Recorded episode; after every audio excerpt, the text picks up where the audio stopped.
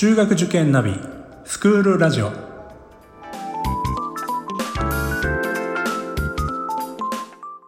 スクールナビゲーターののびるです。この番組は中学受験を目指すご家庭に学校の先生からの生の声や受験に役立つ情報をお届けするラジオです。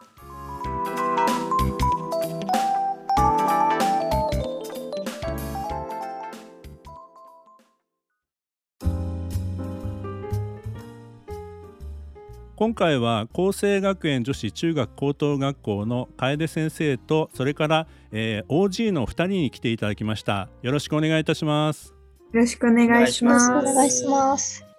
まずは楓先生簡単に自己紹介をお願いいたします。はい、えー、厚生学園女子中学高等学校広報部の楓と申します、えー、本日は卒業生2名とお送りしたいと思いますのでよろしくお願いいたします。はいありがとうございますえー、今回の収録はですね、えー、この先は楓先生にお任せして、えー、3人で、えー、トークをしていただくという流れになっておりますので楓先生よろしくお願いします。はいお願いいたします。えー、っとまず2人卒業生来てますので、えー、宍戸さんから順番に自己紹介をお願いできますかね。はい、えー、私は厚生女子では国際コースの SG コースを卒業して現在、お茶の水女子大学2年の宍戸キリンと申します。よろしくお願いします。はい。SG っていうのはスーパーグローバルの略なんですね。じゃあ次、大前さんお願いします。はい。同じく国際コースの留学コースを卒業した大前幸恵です。現在は早稲田大学社会科学部に通っている2年生です。本日はよろしくお願いします。はい、ありがとうございます。えー、本校はですね、えー、まあ、スーパーグローバルクラス、それからあ留学クラス、それ以外にも特進コースや進学コースっていうのは大きく4種類のクラスから選んで、え高校は進学することになりますけどね、え2人とも中学入学生ということで6年間厚生女子で過ごしてくれました。え中学の間は特にコース編成っていうのはなくて、え均等のクラス割になるんですけどもね、まず中学時代から振り返ってもらいましょうか。宍戸さん、どうですか？中学3年間振り返って一番印象に残ってることとか、そういうのあったら教えてください。そうですね。えっ、と、厚生女子では中学校でイマージョン教育というのをやっていまして、えっと、美術とか音楽とかをネイティブの先生がやってくださったんですけど、えっと、そこでやっぱり英語が好きじゃ、私はそんなに好きな方じゃなかったんですけど、音楽が好きだったので、音楽と英語を一緒に、えっと、楽しむことができて、あの、英語を喋ることへの抵抗感がなくなって、そのイマージョン教育っていうのは他の学校ではないことだと聞いていたので印象に残っています。あなるほどねこう音楽とか美術みたいな実技の教科だからこそこう入りやすいっていう感じなのかな。ねネイティブのね、ね、ネイティブの先生がこう全部英語で音楽や美術の授業をやるなんてなかなかこう他では聞いたことないのかなと思うんですけどね。やっぱりこう苦手意識とかなんかこうスーッと自然にいけた感じなんですか？そうですね。やっぱり授業で話すのは、あの、いちいち点数とか、あの、取られるわけじゃないので、気軽に話したかなと思いますね。うん、そうですね。まあ、文法の授業とかはね、他にもありますから、こう、気軽に失敗を恐れず、英語でね、喋れる環境っていうのがいいのかもしれませんね。うん。じゃあ、今度、大前さん、中学時代振り返ってなんか印象に残ってることとかそうですね。私は修学旅行と、その後に希望者が3ヶ月間ニュージーランドに残れる中期留学というのがすごく印象に残ってます。この修学旅行は全員現地の農家にホームステイして、2人1組とかになってホームステイするんですけど、本当に自然豊かなところで星がすごく綺麗だったのが記憶に残ってます。で、私はその後も留学を希望してニュージーランドに残ったんですが、中学生の頃に多様性を肌で感じるっていう経験ができたのがすごく良かったです。なるほどね。1週間の修学旅行が海外っていうのはね、それは他の学校さんでもやり始めてることだと思うんですけど、さらに現地に3ヶ月、中3の3学期だったっけ？そうですね。ね、まるまる残って、まとまった期間、中学時代にいけるっていうのはいいですよね。どうですか？こう勉強した通り通じました？いや、なかなかそれが難しくて、まあ、英語を使う、肌、えっ、と、実際に使うっていう楽しさはあったんですけど、なかなか自分の思ったことを伝えられないっていうもどかしさもあって、あの、もっと頑張りたいっていう、あの、火がつきましたね。あなるほどねこうだって帰国3ヶ月終わって帰国したらもう高校1年生の4月だもんね、はいうん、だから中高一貫校って中だるみしがちだって言いますけれどもちょうど6年間の真ん中にこのイベントが挟まってるから中だるみなんかしてる場合じゃなくてねこう英語もっと勉強したいっていうモチベーション満々でね高校生になったんじゃないかなと思います。はいありがとうございます。そうするとあの高校に行くとコースがね、えーまあ、4種類のクラスから選んでいくってことなんですけど宍戸さんはスーパーグローバルのクラスを選びました、えー、高校1年生とかではどんなことをするクラスなんですか？そうですね。高校1年生は特に大きな海外に行くとかいうイベントはないんですけどその2年生3年生に控えて、えっと、基礎をたくさん勉強していきます。例えば、単語テスト、英語の単語テストがたくさんあったりだとか、IELTS 対策の授業とか、あと、まあ、最終目標として英語で論文を書くことがあるんですけど、その書く前にいろんな SDGs とかで問題を知っていったり、そういう他のコースにはない授業があったりもします。なんかしょっちゅう大学の先生に来てもらって、ね、えー、授業してもらったりとか、留学生や大学生とこう、ね、英語でディスカッションしたりなんかも、なんかしょっちゅうやってましたよね。そうですね、大学生の方と一緒にディスカッションしたりできるので、自分たちにはない視点を教えてもらったりすることもできました。なるほどね。じゃあ今世の中で、えーね、グローバル化が叫ばれるこの国際社会の中でどんな問題が起きてるのかっていうね、世の中の世界の現状を知るっていうのが1年生の基礎なのかな。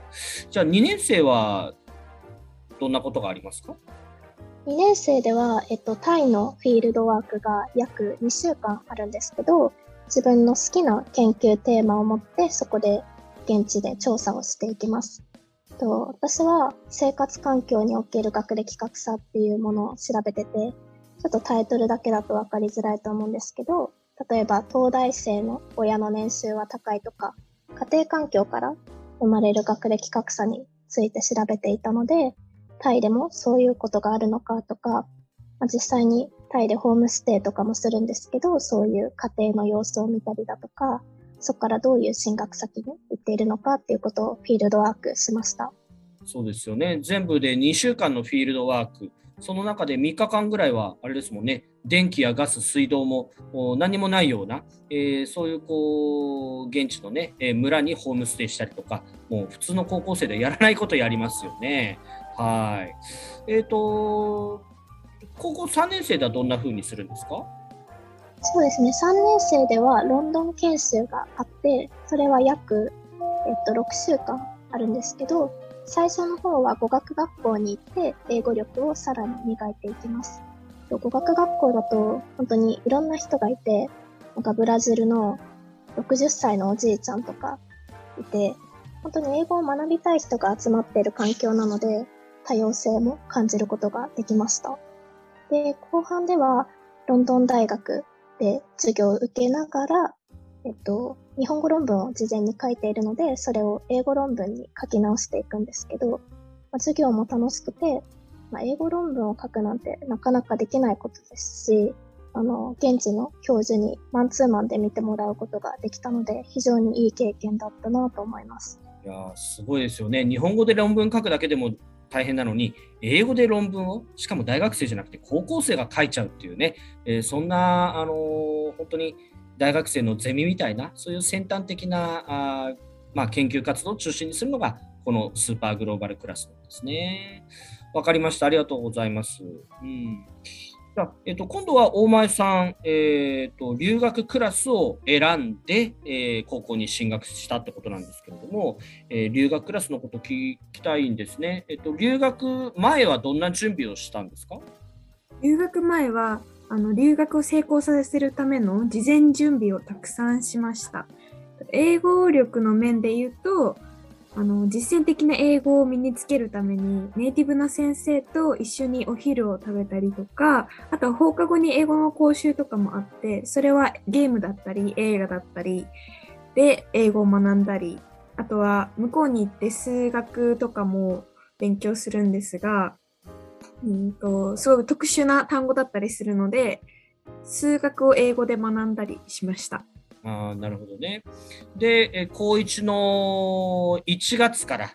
高2の12月まで、まあ、約1年弱ですね、まるまるクラス丸ごとニュージーランドに留学するというのが留学クラスなわけですけど、まあ、いざ出発しました。1年間のニュージーランド生活どうでした？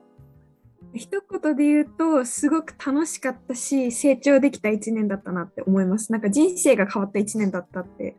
振り返ってみて思ってます。具体的にはどんなのが印象残ってるの？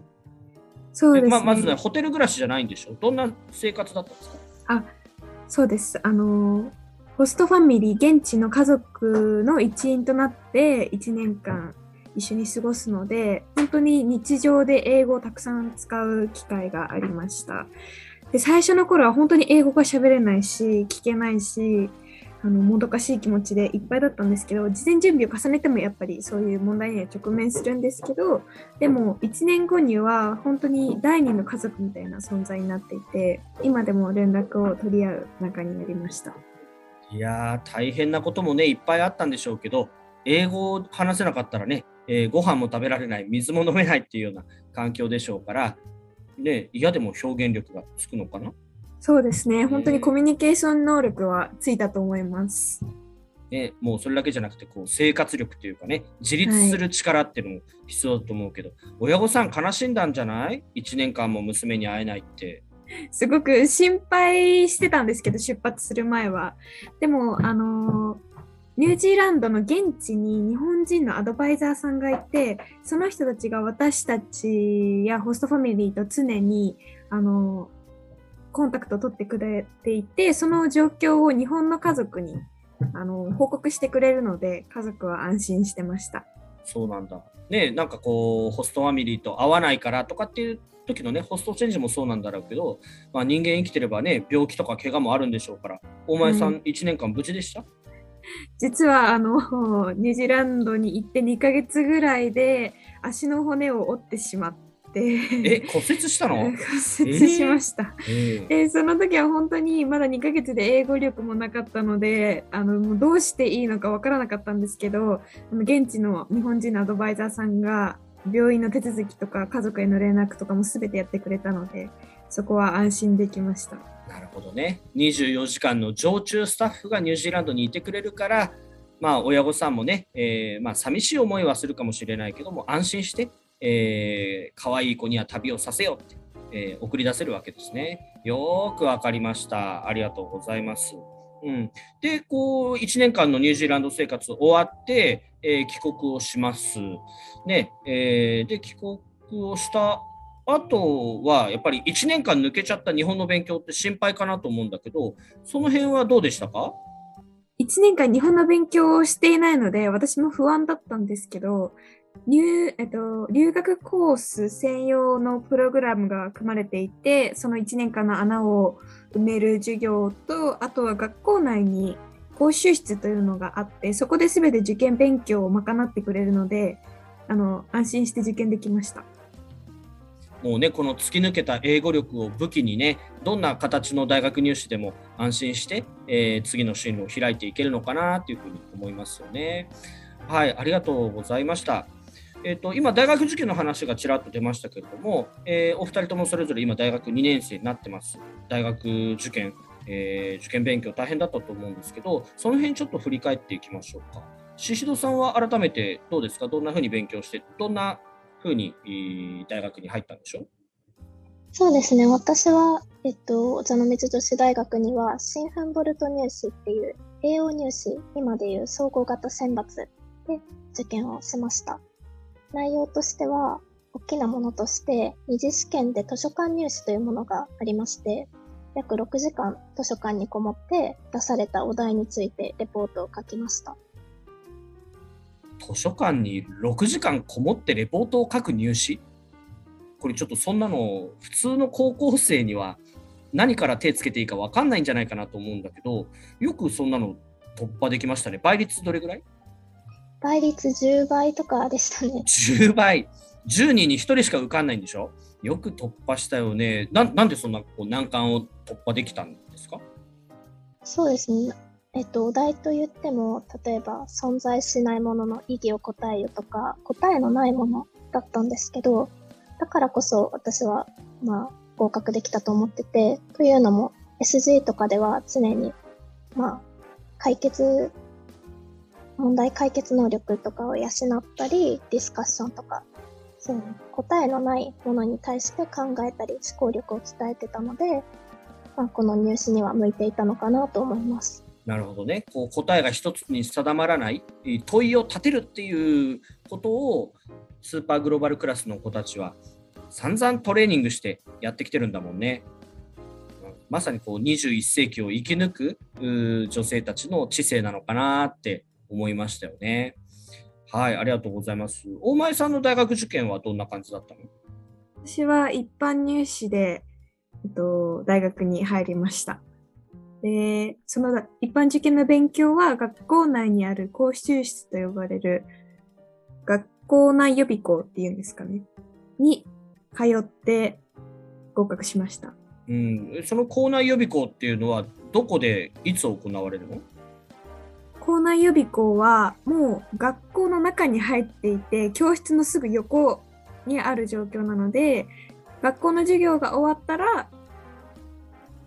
そのまま放課後塾に行くっていうイメージで。そうだよね。だから要するに学校の中ですから、まあ、講習室っていう部屋はね、要するにあの外部からこう大学受験のプロの、えー講師が学校の外から、教員以外で外からね、あの来てくれて、えー予備校と同じ質の高い講義ををしてくれると。でしかもさっきまで授業をやってた教室で10分15分待ってれば予備校の先生が外から来てくれるんだもんね。だから移動時間ゼロだしね。はい。うんうんアクセスもいいし、あの友達も同じ、えー学校の友達が塾の友達みたいな状況なので、すごくやりやすかったです。うん、そうだよね。慣れた場所でできるもんね。はいうん、夜遅くなりすぎないしね。はいだ。から、あれかい、その校内予備校だとね、こう、普通の一般的な塾とか予備校に行く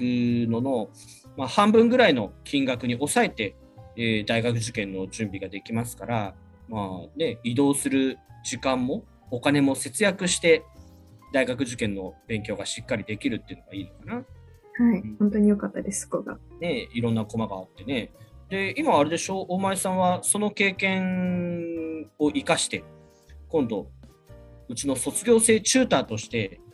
校内予備校でも活躍してるんですよね。はい。その校内予備校は、厚生学園女子を卒業した先輩方がチューターとして働いていて、私も受験生の時に、この憧れの先輩に大学受験についても精神面でも勉強面でも全てにおいてサポートしていただいて、すごく、あの、それが受験成功した鍵だったなと思って、後輩たちに恩返ししたいなという気持ちで、私も今チューターとして働いてます。なるほどね。やっぱりもうこの10年ぐらいで大学入試の様子も様変わりしてますから、さっきの宍戸さんの総合型選抜もね、えーそういう受験をした先輩に実際にチューターとして来てもらって、えーまあ、こう面接とかね、こうグループディスカッションの練習したりとか、そういうところまで面倒を見ますからね。だから一般入試はもちろん、総合型選抜、どういう方向性でも大学入試を突破できる。で、本校はあ大学付属校じゃないからこそ、逆に多くの大学さんからね、えー指定校枠をいただいているというところもありますから、指定校推薦も他校さんに比べて非常に充実しているというところで、えー卒業後の進路も非常に確かなものになるのかなというふうに思いながら毎年高3見てますね。はい、ありがとうございました。2人ともね、えー大学生活残り半分、さらに飛躍してもらえたらなというふうに思います。はい、えー簡単に6年間を振り返ってまいりましたけれども、私たちからはあ以上でございます。はい、ありがとうございます。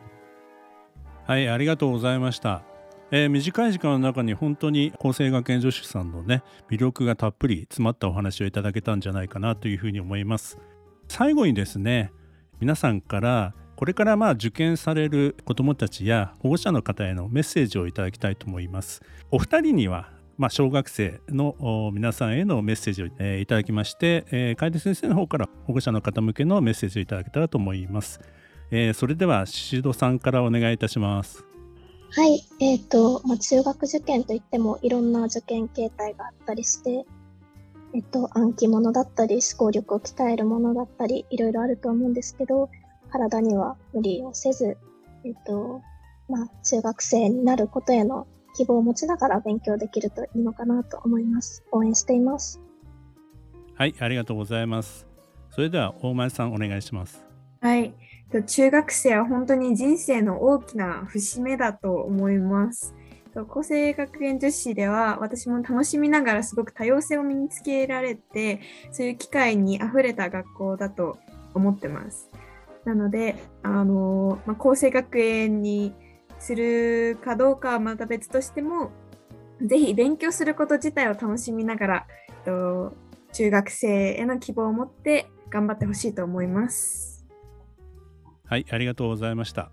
では最後に楓先生よろしくお願いいたします。はい、えーと、保護者の皆様、あの私立中学校の受験をですね、えー、ぜひあの偏差値で輪切りにされただけの受験というふうに捉えないでいただきたいなというふうに思います。えー、本校ではあの先端的な教育をしていますので、えー、それを通じてですね、え世界のどこへ行っても生き抜いていける、そういった強い女性に、えー、私ども育てますので、えー、ぜひお預けいただけたら、受験をお考えいただけたらというふうに思います。ぜひ本校の説明会お越しください。えー、以上でございます。本日はありがとうございました。はい、ありがとうございました。えー、本日はですね、えー、厚生学園女子中学高等学校の OG のお二人とそれから楓先生にお越しいただきました、えー、どうもありがとうございましたりがとうございました。ありがとうございました。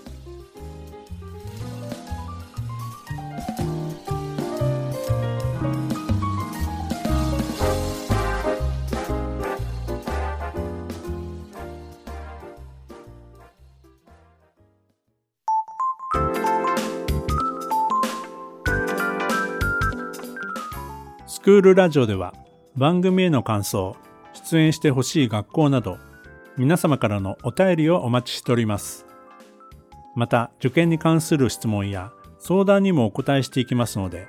概要欄の Google ホームからお気軽にお寄せください。Apple、Amazon、Google、Spotify などの無料のポッドキャストアプリで購読やフォローなどのボタンを押していただくと更新情報が届きますので便利です。それでは次回もスクールラジオでお会いしましょう。